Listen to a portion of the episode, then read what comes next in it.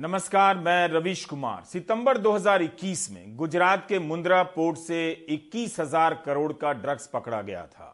तब ईरान के बंदर अब्बास पोर्ट से करीब 3,000 किलोग्राम हेरोइन की खेप मुंद्रा पोर्ट पर पकड़ी गई। Directorate of Revenue Intelligence (DRI) ने इस खेप को पकड़ा। यह इतनी बड़ी कामयाबी थी कि लोगों की नजर जानी ही थी कि आखिर गुजरात में 21,000 करोड़ की हेरोइन कैसे पकड़ी गई है। क्या भारत में या गुजरात में ड्रग्स का जाल इतना बिछ चुका है कि 21,000 करोड़ के ड्रग्स की खपत होने लगी है। आज गांधीनगर में गृहमंत्री अमित शाह ने नारकोटिक्स ब्यूरो के कार्यों की समीक्षा की। उनकी ऑनलाइन मौजूदगी में अंकलेश्वर और दिल्ली में कई हजार किलोग्राम ड्रग्स जला दिया गया। इसकी कीमत 632 करोड़ से ज्यादा बताई जाती है। कुछ समय पहले अमित शाह की मौजूदगी में ही गुवाहाटी में भी 40,000 किलोग्राम ड्रग्स जला दिया गया। चंडीगढ़ में 30,000 किलोग्राम ड्रग्स जलाया गया। इसके बहाने ही हम ये सवाल पूछ रहे हैं कि गुजरात से लेकर देश भर में ड्रग्स का जाल कैसे फैल गया। इसकी जवाबदेही से हर कोई बच रहा है, इसलिए हम आज एक प्रयास कर रहे हैं। ड्रग्स को लेकर छपी पुरानी खबरों के आधार पर एक रिपोर्ट तैयार कर रहे हैं, जिससे अंदाजा हो सके कि गुजरात में ड्रग्स का जाल कितना फैला है और अमित शाह के सामने इसके जलाने का क्या राजनीतिक महत्व हो सकता है। पिछले साल सितंबर में कितना हंगामा मचा कि गुजरात के मुंद्रा बंदरगाह पर 21,000 करोड़ की हेरोइन पकड़ी गई। सरकार चुप हो गई और पत्रकारों ने चुप्पी साध ली। हर कोई हैरान था कि इतनी बड़ी घटना हो गई, मगर कहीं कोई डिबेट नहीं, कहीं कोई सवाल नहीं। इसी चुप्पी को लेकर सवाल उठने लगते हैं और एनआईए जांच का काम अपने हाथ में लेती है। एनआईए ने दिल्ली के अलावा 3 राज्यों में 20 ठिकानों पर छापे मारे। कई लोग गिरफ्तार हुए। दिल्ली के हरप्रीत सिंह तलवार और प्रिंस शर्मा को इस मामले में गिरफ्तार किया गया। मुंद्रा बंदरगाह का संचालन अदानी का समूह करता है, उसे लेकर भी आरोप लगे। तब अदानी समूह ने एक बयान जारी किया कि कच्छ के मुंद्रा बंदरगाह पर ड्रग्स पकड़ा गया है। कंपनी केवल बंदरगाह का संचालन करती है, उसके पास बंदरगाह पर आने वाले कंटेनरों की जांच करने का कोई अधिकार नहीं है। विपक्ष आक्रामक होता चला गया। कांग्रेस के प्रवक्ता सवाल पूछने लगे कि गुजरात में ड्रग्स का कारोबार फैल गया है। यह सवाल आम आदमी पार्टी भी उठाने लगी कि इसके लिए कौन जवाबदेह है। ध्यान रखिएगा, रणदीप सुरजेवाला का यह बयान पिछले साल का है। क्या प्रधानमंत्री जी जवाब देंगे? सवाल नंबर 1, 1,75,000 करोड़ के 25,000 किलो हीरोइन ड्रग्स कहां गए, जो तथाकथित तौर से जून में आए थे इसी अडानी पोर्ट से। सवाल number 2, Narcotics Control Bureau, DRI, ED, CBI, IB, क्या वो सोए पड़े हैं या फिर उन्हें मोदी जी के विरोधियों पर रेड डालने से फुर्सत नहीं मिल रही? सवाल नंबर 3, क्या ये सीधे सीधे देश के युवाओं को नशे में धकेलने का षड्यंत्र नहीं? सवाल नंबर 4, क्या ड्रग माफिया को सरकार में बैठे किसी सफेदपोश राजनेता का संरक्षण है? सवाल नंबर 5, क्या यह राष्ट्रीय सुरक्षा से खिलवाड़ नहीं, क्योंकि ये सारे ड्रग्स तो तालिबान द्वारा अफगानिस्तान से भेजे गए हैं। उस वक्त लोग पूछ रहे थे कि प्रधानमंत्री मंदिर जाते हैं, तब गोदी मीडिया का तंत्र तमाम रिपोर्टरों को भेजता है, घंटों कवरेज होता है।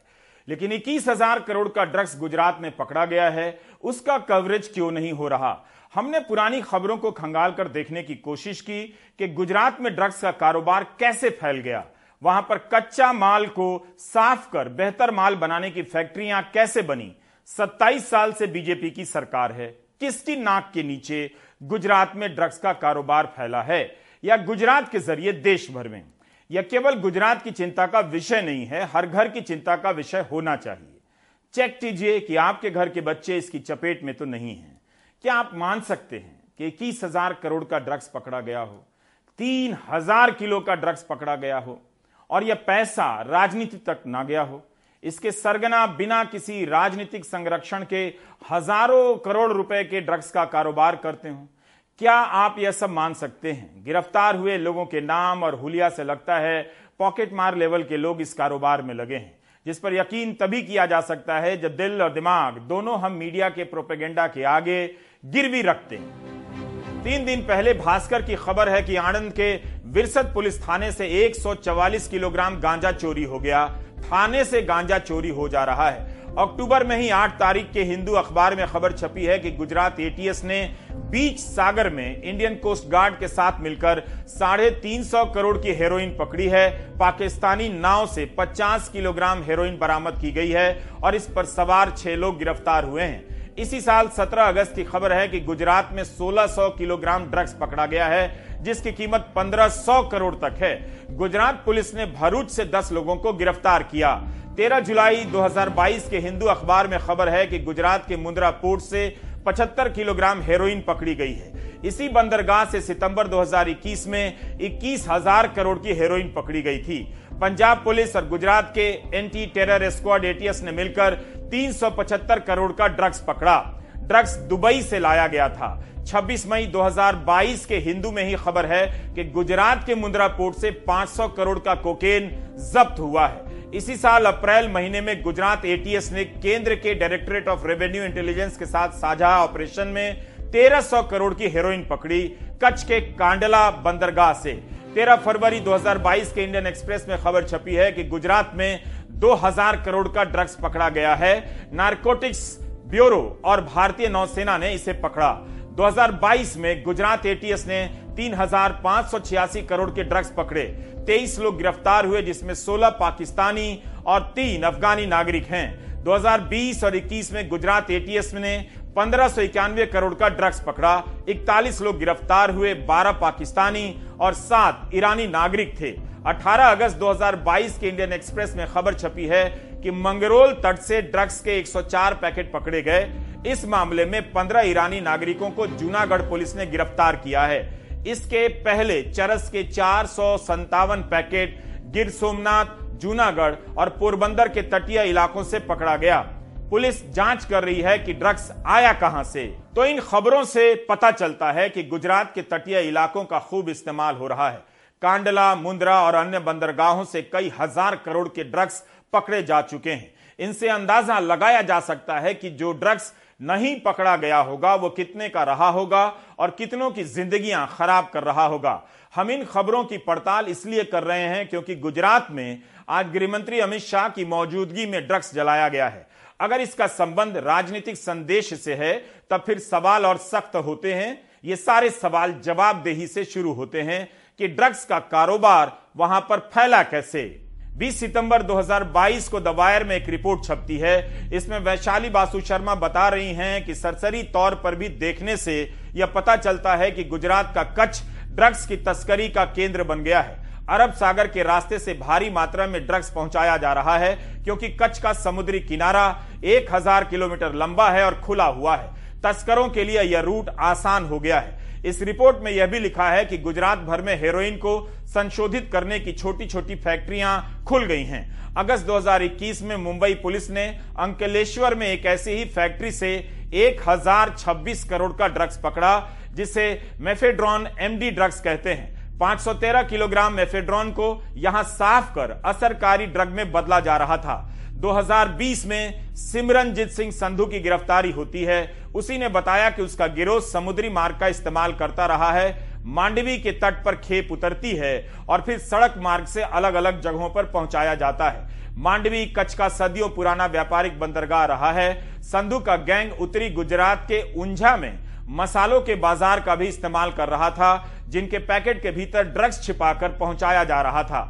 इन लोगों ने अमृतसर के बाहर ड्रग्स की एक फैक्ट्री भी बनाई, जहां हेरोइन का कच्चा माल साफ कर सेवन के लायक बनाया जाता था। फिर यहां से भारत और यूरोप के बाजारों में भेजा जाने लगा।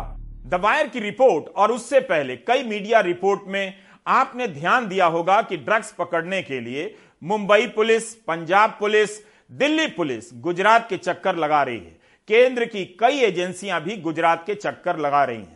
द वायर की इस रिपोर्ट में एक बेहद खतरनाक बात यह है कि ड्रग्स का कच्चा माल लाकर गुजरात भर में बनी फैक्ट्रियों में इसे साफ किया जाता है, संवर्धित किया जाता है और उसे उच्च कोटि का बनाया जाता है। हमने इसी सवाल को लेकर कुछ खबरों को और सर्च किया। इसी साल 18 अगस्त की यह रिपोर्ट इंडियन एक्सप्रेस में छपी है। वडोदरा के एक गांव से 225 किलोग्राम मेफेड्रॉन ड्रग्स बरामद किया जाता है, जिसकी कीमत 1125 करोड़ बताई गई है। गुजरात पुलिस और गुजरात एटीएस की साझा कार्रवाई में यह जब्ती हुई।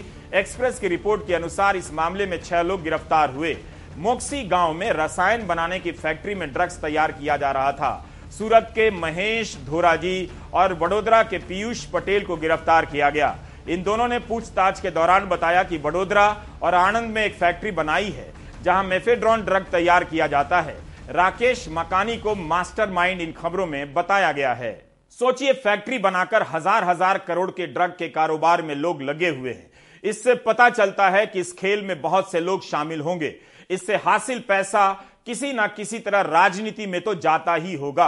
आपको अगर लगता है कि यह सब हाल के वर्षों की घटना है तो 2013 में इंडिया स्पेंड की एक रिपोर्ट का जिक्र करना चाहता हूं। इस रिपोर्ट में लिखा है कि नारकोटिक्स ब्यूरो और संयुक्त राष्ट्र की कमेटी के अनुसार भारत ड्रग्स तैयार करने का सेंटर बनता जा रहा है।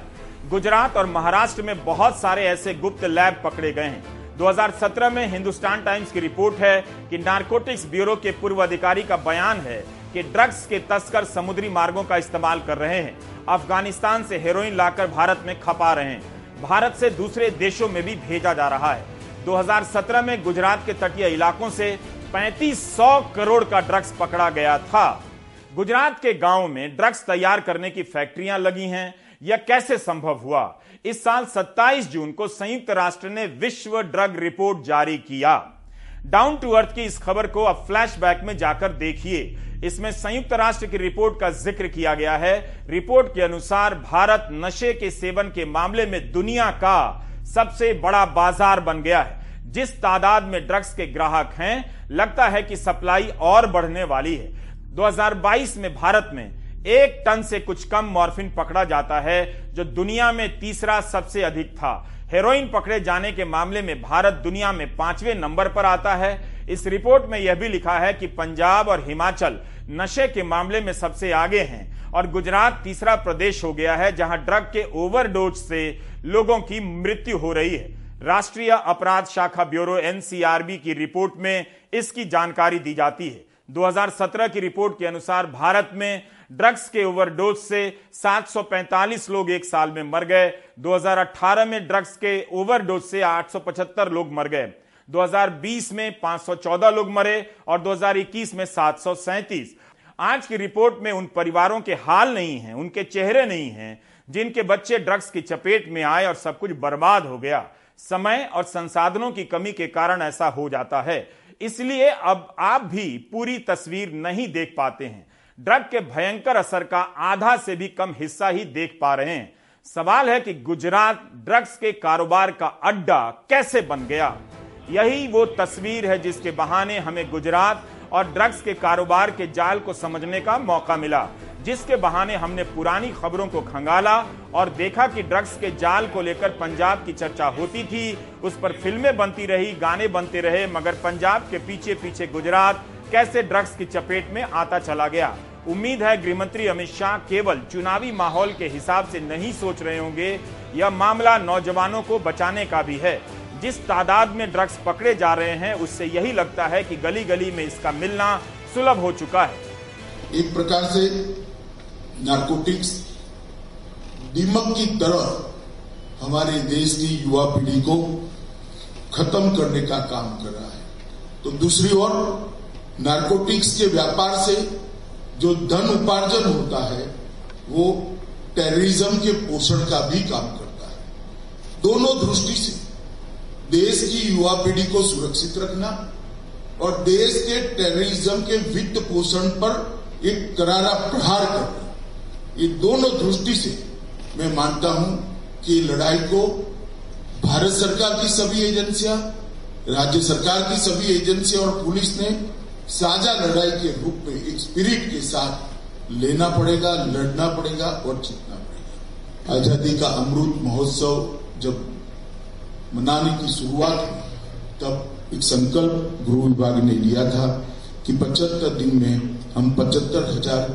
किलो से ज्यादा नारकोटिक्स को जलाकर कानूनी प्रक्रिया पूरी कर चलाकर एक कीर्तिमान स्थापित करेंगे। मगर आज मुझे आनंद है कि यहाँ पर जलाए हुए ट्रक का टोटल कर दे तो लगभग यहाँ पर 1,50,000 करोड़ से ज्यादा 1,50,000 केजी से ज्यादा ड्रग जलाने का काम हम समाप्त कर चुके हैं और समय से पहले से बहुत बड़ी उपलब्धि। ड्रग्स का कारोबार हजारों करोड़ रुपए का है, इसके पीछे असली खिलाड़ी कौन है, उसका राजनीतिक चेहरा कैसा होगा, क्या हम कभी इन सवालों के उत्तर जान पाएंगे? अभी तक जो गिरफ्तारियां हुई हैं उसमें कोई बड़े नेटवर्क का खिलाड़ी नहीं लगता, सामान्य रूप से संदेह होता ही है कि असली खिलाड़ी कौन होगा। जरूर Gujarat ATS, Gujarat police, Delhi police और मुंबई पुलिस ने ड्रग की कई खेप पकड़ी है, मगर उनकी तारीफ से पहले इसकी चिंता जरूरी है कि गुजरात में यह जाल किसकी नाक के नीचे फैला है। यह ट्वीट 2013 का है।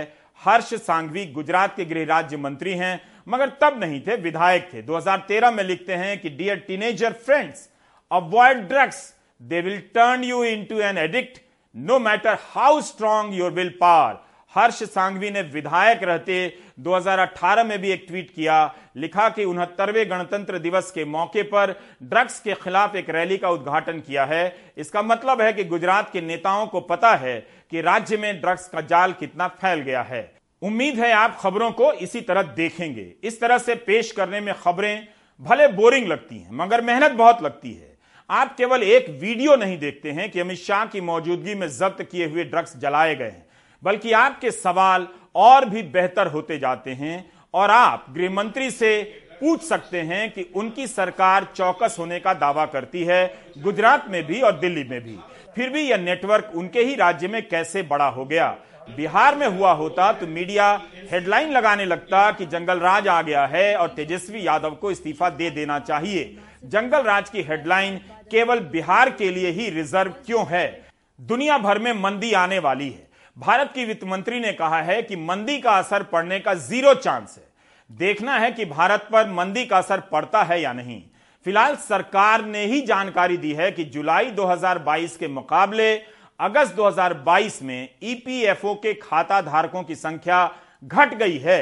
इससे पता चलता है कि संगठित क्षेत्र में भी नियुक्त कर्मचारियों की संख्या घटी है। उधर Centre for Monitoring Indian Economy ने अपनी ताजा रिपोर्ट में कहा है कि पिछले करीब 2 हफ्ते से बेरोजगारी दर बढ़कर 7% से ऊपर चली गई है, जो कि बहुत ज्यादा है। हाल ही में प्रधानमंत्री ने 75,000 युवकों को नौकरी का पत्र दिया, लेकिन सांख्यिकी मंत्रालय की ताजा रिपोर्ट बता रही है कि अगस्त महीने में स्थायी नौकरी करने वालों की तादाद काफी कम हुई है। इसका प्रमाण सांख्यिकी मंत्रालय का ये आंकड़ा है कि ईपीएफ के नए खाता धारक जुलाई से अगस्त के बीच करीब 1.25 लाख से ज्यादा घट गए हैं। सांख्यिकी मंत्रालय की इस रिपोर्ट के मुताबिक जुलाई 2022 में ईपीएफ के नए खाता धारकों की संख्या 11,19,698 थी, जो अगस्त 2022 में घटकर 9,86,850 रह गई। जुलाई 2022 में ईपीएफ से दोबारा जुड़ने वाले खाता धारकों की संख्या 12,71,558 थी, जो अगस्त 2022 में घटकर 10,78,462 रह गई। यानी अगस्त 2022 में ईपीएफ के नए खाता धारकों की संख्या घटी और दोबारा ईपीएफ से जुड़ने वाले कर्मचारी भी घट गए। उधर देश के शहरी और ग्रामीण इलाकों में बेरोजगारी का संकट बड़ा हो रहा है।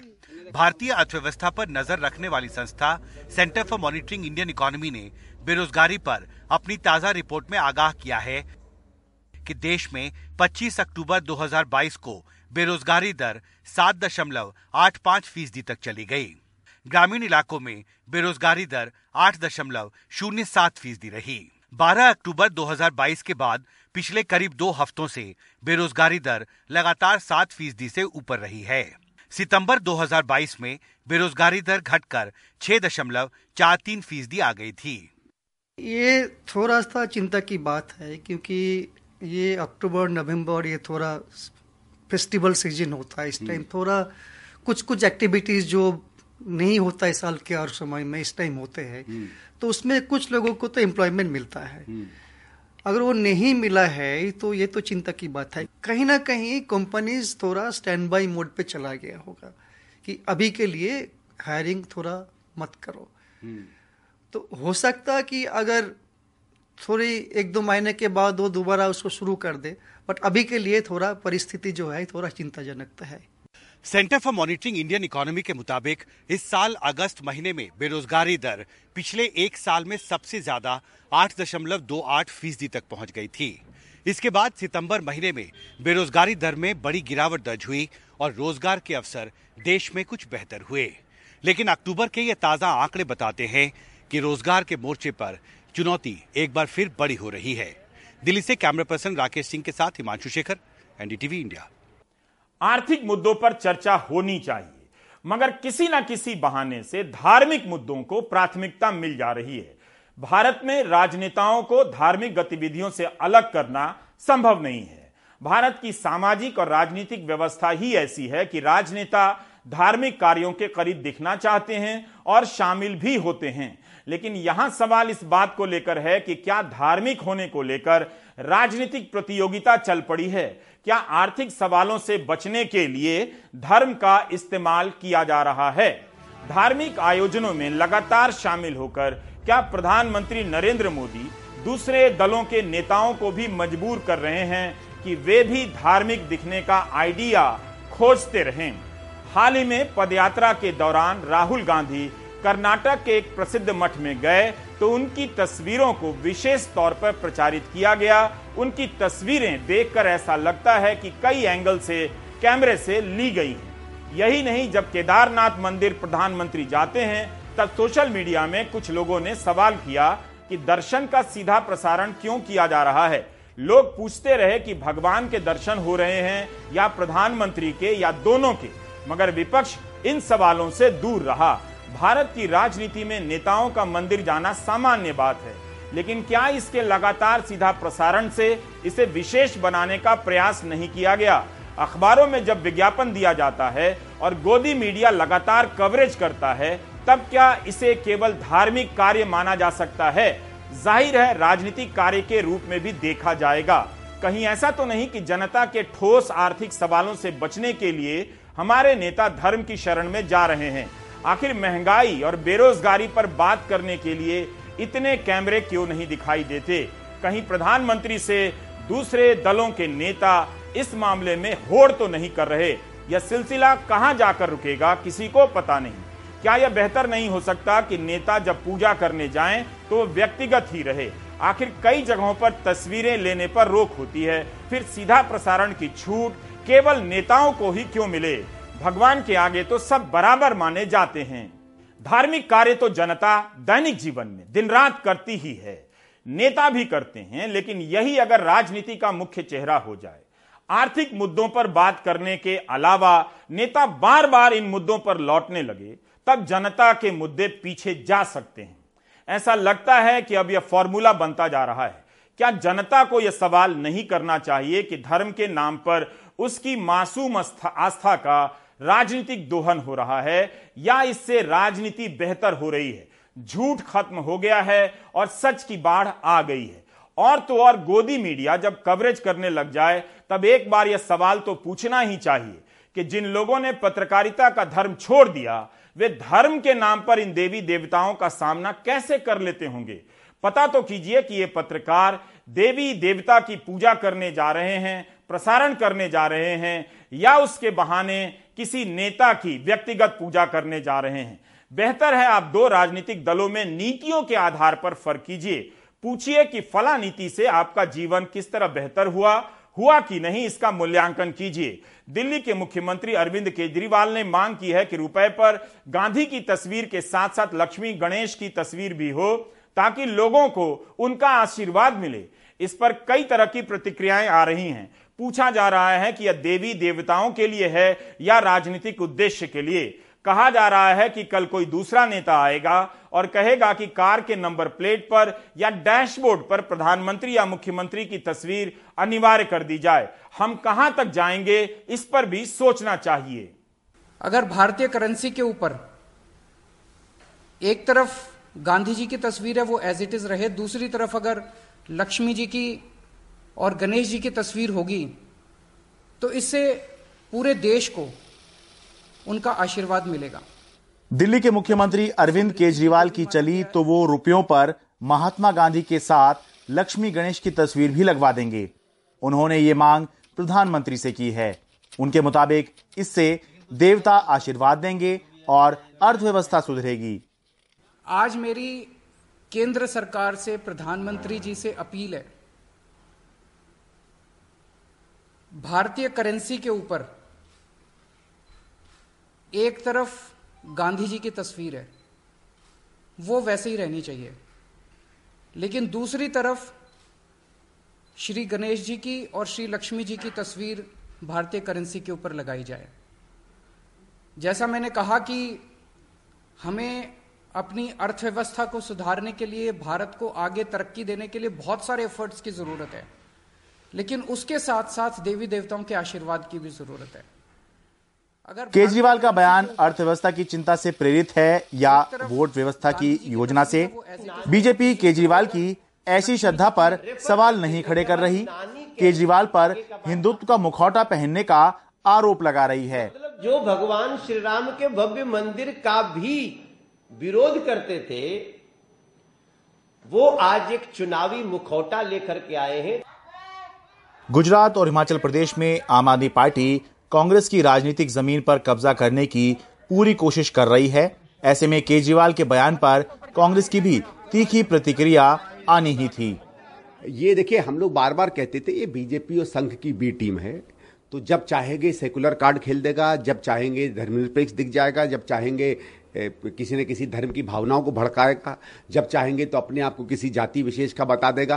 तो ये तो वो आदमी है कि जैसे उसको लगता है कि उसको वोट मिलेगा उसमें ये कूद पड़ता है।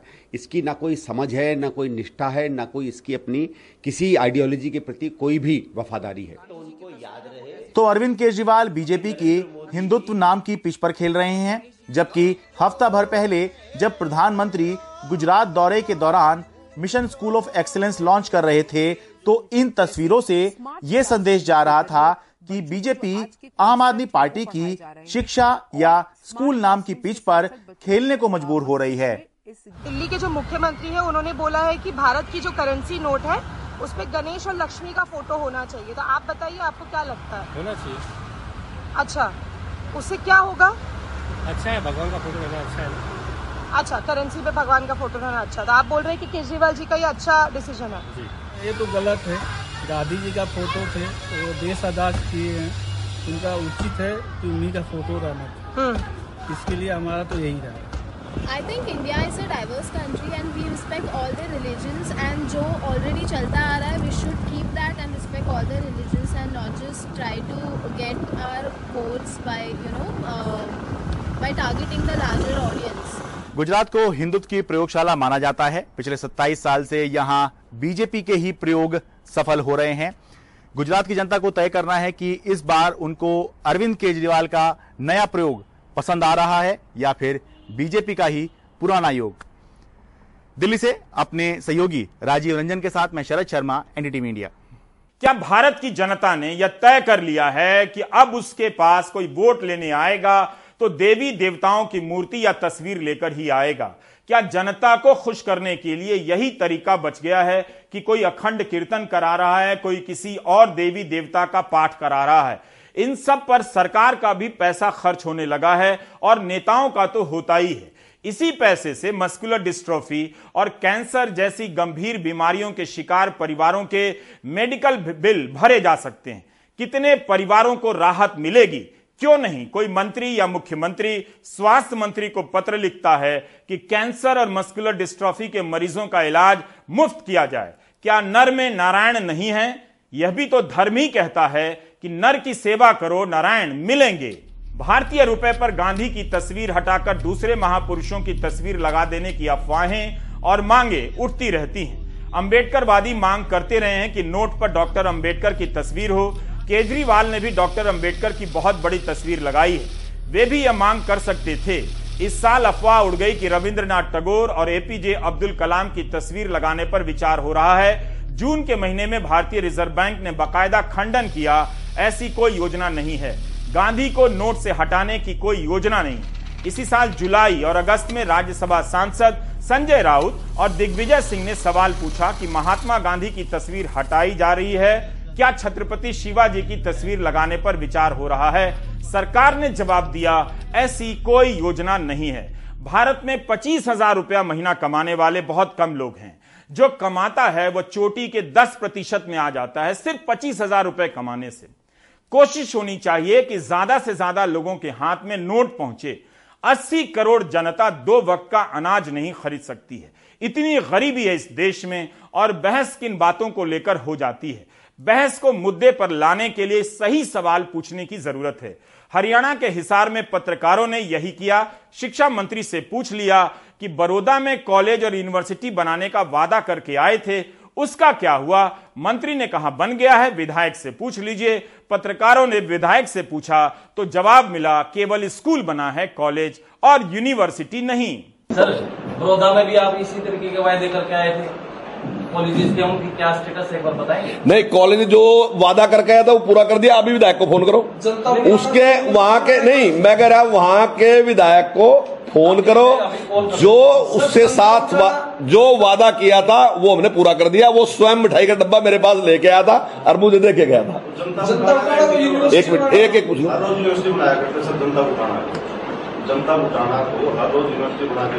वो कर दी, यूनिवर्सिटी कर दी। आप भी फोन करो ना जी, करो मेरे को फोन। हाँ जी, बालू जी तेरी यूनिवर्सिटी वाला काम कर दिया ना।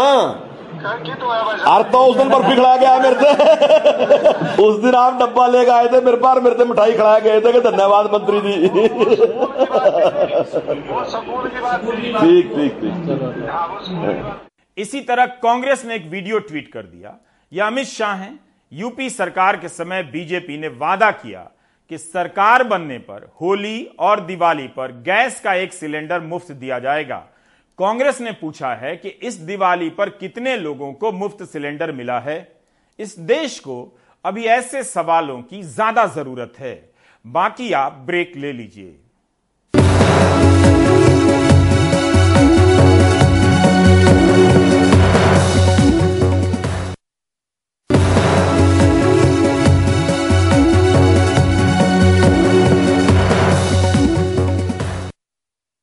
हाल ही में अफ्रीका से खबर आई कि भारत की कंपनी के बने कफ सिरप के पीने से वहां 69 बच्चे मर गए। भारत के प्रयागराज से खबर है कि यहां के एक नर्सिंग होम में प्लेटलेट्स की जगह जूस चढ़ा दिया गया, मरीज मर गया। अब जिस इमारत में नर्सिंग होम चल रहा था उसे खाली कराने का नोटिस दिया गया है। इस नोटिस से पता चलता है कि इस साल 11 जनवरी को ही इसे ध्वस्त करने का नोटिस जारी किया गया था। तब तो प्रशासन को ही बताना चाहिए कि 9 महीने तक क्यों नहीं ध्वस्त किया गया, इसका इंतजार क्यों किया गया। प्रयागराज के झलवा इलाके के इस ग्लोबल हॉस्पिटल को 20 अक्टूबर को तब सील कर दिया गया जब आरोप लगा कि डेंगू के एक मरीज को प्लेटलेट की जगह मौसम्मी का जूस चढ़ा दिया गया। इसी आरोप के बाद प्रयागराज डेवलपमेंट अथॉरिटी भी हरकत में आई और उसने एक नोटिस चस्पा कर दिया जिसमें नक्शा पास न होने के कारण बिल्डिंग को अवैध घोषित कर दिया गया। नोटिस में कहा गया कि एक पुराने नोटिस का जवाब न देने पर 11 जनवरी 2022 को ध्वस्तीकरण का नोटिस दिया गया था। उसका भी जवाब न मिलने पर ध्वस्तीकरण का नया नोटिस भेजा गया है। उधर अस्पताल के संचालक का कहना है कि उन्हें आज तक कोई नोटिस नहीं मिला है। जहाँ तक मुझे नॉलेज में है, क्योंकि मैं बिल्डिंग में किराएदार हूँ, मकान मालिक पप्पू लाल साहू हैं और ग्लोबल हॉस्पिटल को इसके पहले ना तो पीडीए की ना नगर निगम की कोई भी नोटिस नहीं मिली है। अगर नोटिस मिली भी होगी तो पप्पू लाल साहू को मिली होगी, जो कि मकान के ओनर हैं। मुझे अस्पताल को कोई भी नोटिस नहीं मिली है अभी तक, इसके पहले एडीए से। अस्पताल के संचालक की दुविधा ये है कि नोटिस में 28 अक्टूबर तक अस्पताल खाली करने का समय दिया गया है ताकि डेवलपमेंट अथॉरिटी ध्वस्तीकरण कर सके, लेकिन दिक्कत ये है कि अस्पताल जांच के लिए पहले ही सीएमओ के आदेश पर सील है। ऐसे में वहां से सामान कैसे निकाला जा सकता है? हॉस्पिटल को सीएमओ ने सीज कर रखा है। एक तरफ मैं इस मसले में फंसा हूँ कि सीएमओ का कहना है भाई सीजिंग है तो मैं उसमें से कोई भी सामान निकाल नहीं सकता। दूसरी चीज नगर निगम पीडीए ने हमारे यहाँ पे नोटिस चिपका दिया है कि हॉस्पिटल को रिक्त किया जाए, खाली किया जाए, मकान को, बिल्डिंग को खाली किया जाए। अब मैं बिल्डिंग को खाली करने की अगर प्रक्रिया में आता हूँ तो सीमो की सीजिंग है, और सीमो की सीजिंग जब तक हटेगी नहीं तब तक मैं बिल्डिंग को खाली नहीं कर सकता, तो दोनों तरफ से मैं फंसा हूँ। इस बीच प्रदीप पांडे नाम के जिस मरीज की मौत हुई उसे चढ़ाई गई प्लेटलेट्स की रिपोर्ट आ गई है। 3 सदस्यीय जांच टीम की रिपोर्ट के मुताबिक मरीज को मौसम्बी का जूस नहीं चढ़ाया गया था, बल्कि जो प्लेटलेट्स चढ़ाए गए थे वो सुरक्षित तरीके से नहीं रखे गए थे और ये प्लेटलेट्स बाहर से खरीदे गए थे। ग्लोबल हॉस्पिटल में एक पेशेंट को फेक कंपोनेंट चढ़ाने की जो बात थी उस पे हमने 3 सदस्यीय टीम गठित किया, जिसमें एसडीएम थे, सीओ थे और एक डिप्टी सीएमओ थे। उनकी रिपोर्ट जो प्राप्त हुई है उसमें जो कंपोनेंट पाया गया है वो पुअरली प्रिजर्व्ड प्लेटलेट्स पाया गया है, मतलब कि जो है तो प्लेटलेट्स ही, लेकिन उसे ठीक से उसको प्रिजर्व नहीं किया गया था। जांच में ये बात भी सामने आई है कि मरीज को जो दवा दी गई वह मानकों के अनुरूप नहीं थी। कुछ मेडिसिन भी ऐसी देने की बात सामने आई है पेशेंट को जो कि वो मानक के अनुरूप नहीं है, तो उसके लिए जो हमारे सीएमओ साहब है उसके लिए पृथक से कार्रवाई उस पर कर रहे हैं। इस रिपोर्ट से ये बात और साफ हुई कि बाजार में प्लेटलेट्स बिक रहे हैं जो मानक के अनुरूप सुरक्षित नहीं रखे जाते। जांच रिपोर्ट प्रयागराज की चिकित्सा व्यवस्था पर कई सवाल तो खड़े कर ही रही है, लेकिन जिस तरीके से प्रयागराज डेवलपमेंट अथॉरिटी ने इस मामले में नोटिस चस्पा की है वो भी अपने तरीके से कई सवाल खड़े कर रही है। ऐसे में सबसे बड़ा सवाल यही है कि क्या इस तरह की समस्या से निपटने के लिए ध्वस्तीकरण ही सिर्फ एक रास्ता है। प्रयागराज से नितिन के साथ अजय सिंह, एनडीटीवी इंडिया। मुंबई में मॉनसून लंबा रह गया, इस कारण मच्छरों की आबादी बढ़ गई और उनके काटने से डेंगू के मरीज। पूजा की ये रिपोर्ट देखिए। आईसीयू में डेंगू मरीज की तस्वीरें मुंबई की हैं। एक की उम्र 35 साल है और दूसरे की 60 साल। फीवर के फौरन बाद हालत बिगड़ी और मुंबई के लायंस अस्पताल में आईसीयू में भर्ती होना पड़ा। डॉक्टर बताते हैं कि इस साल डेंगू बीमारी के लक्षण भी तीव्र हुए हैं। अगस्त सितंबर ये केसेस जो है बहुत कम होते हैं और अभी we are almost end of the October और उसके बाद भी जो है ये केसेस रजिस्टर होना, काफी सारे नंबर्स में ये केसेस का पाया जाना, this is something which is unusual, जो कि ये साल हमें दिखाई दे रहा है। मतलब 3 दिन 4 दिन की बुखार की हिस्ट्री है और उसके बाद भी जो है पेशेंट्स कॉम्प्लिकेशंस लेके आ रहे हैं, जैसे कि प्लेटलेट्स बहुत ड्रॉप होना, 10,000 15,000 पे जाना, जो नॉर्मली 1.5 से 4.5 लाख का काउंट रहता है, और साथ ही में पेशेंट्स को कन्वल्जन आना, इंटरनल ब्रेन में ब्लीडिंग, लंग्स में ब्लीडिंग होना, किडनी इंजुरी होना, लीवर के अंदर सूजन होना, तो ऐसे मल्टीपल कॉम्प्लिकेशंस के साथ काफी पेशेंट्स आ रहे हैं। और ये साल काफी सारे बच्चों में भी ये सिम्टम्स दिखाई दे रहे हैं कि खून की उल्टी होना प्लेटलेट कम होने की वजह से। दिल्ली, मुंबई से लेकर यूपी, बिहार और मध्य प्रदेश तक इन दिनों देश भर में डेंगू ने कहर बरपा रखा है। आर्थिक राजधानी मुंबई में इस साल अब तक डेंगू के 746 नए मामले सामने आ चुके हैं। अक्टूबर के शुरुआती 2 हफ्तों में 178 मामले बीएमसी ने रिपोर्ट किए हैं। 2020 की तुलना में इस साल डेंगू के मामलों में करीब 470% की बढ़त दिखी है। मुंबई में इस अक्टूबर महीने में भी रुक रुक कर हो रही बारिश के कारण मच्छरों की तादाद बढ़ती जा रही है, जिससे डेंगू और मलेरिया के मामलों में वृद्धि दिख रही है। डेंगू के मरीज में प्लेटलेट्स की मांग बढ़ जाती है और इसको लेकर निजी ब्लड बैंकों में दबाव रहता है। आस लग रही है कि तापमान कम होते ही मामले घटेंगे।